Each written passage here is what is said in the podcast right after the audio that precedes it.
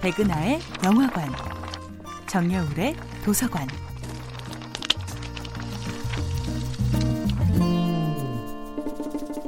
안녕하세요. 여러분들과 쉽고 재미있는 영화 이야기를 나누고 있는 배우 영수 소장 백은하입니다. 이번 주에 만나보고 있는 영화는 토마스 알프레드슨 감독, 카레 헤데브란트, 리나 레안데르손 주연의 2008년도 영화 렌미인입니다. 오스칼이 살고 있는 스웨덴의 작은 시골 마을은 일견 별다른 사건 사고도 일어나지 않는 평화로운 곳입니다.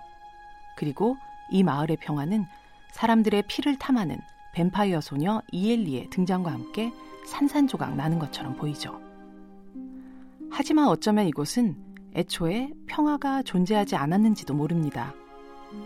오스칼의 부모님이 속한 어른들의 세계도, 오스칼이 속한 아이들의 세계도 사실은 평화로운 곳이 아니었죠. 매일 오스칼이 학교에서 신체적으로 정신적으로 당하게 되는 폭력은 귀여운 놀림의 수준이 아니었죠. 영화 렘미는 폭력의 언어를 혼자 읊조리듯 따라하는 오스칼의 목소리로 열게 됩니다. 어리고 약한 오스칼이 할 수 있는 것은 그저 범죄에 관한 기사를 스크랩하고 칼을 들고 나무에 위협을 가하면서 상상 속 복수를 행하는 게 전부였습니다. 물론 이엘리를 만나기 전까진 말이죠. 오스칼. 오스칼, 잘 네. 들어. 너도 받아쳐. 참지 음, 말고 강하게 slå 나가. 본때를 보여주면 다신 널 음. 괴롭히지 못할 거야. slagit tillbaka. 날 믿어. 자신에게 다가온 첫 번째 친구 이엘리 덕에 오스칼은 결국 수동적인 방식으로는 나를 둘러싼 세상을 바꿀 수 없음을 깨닫게 됩니다.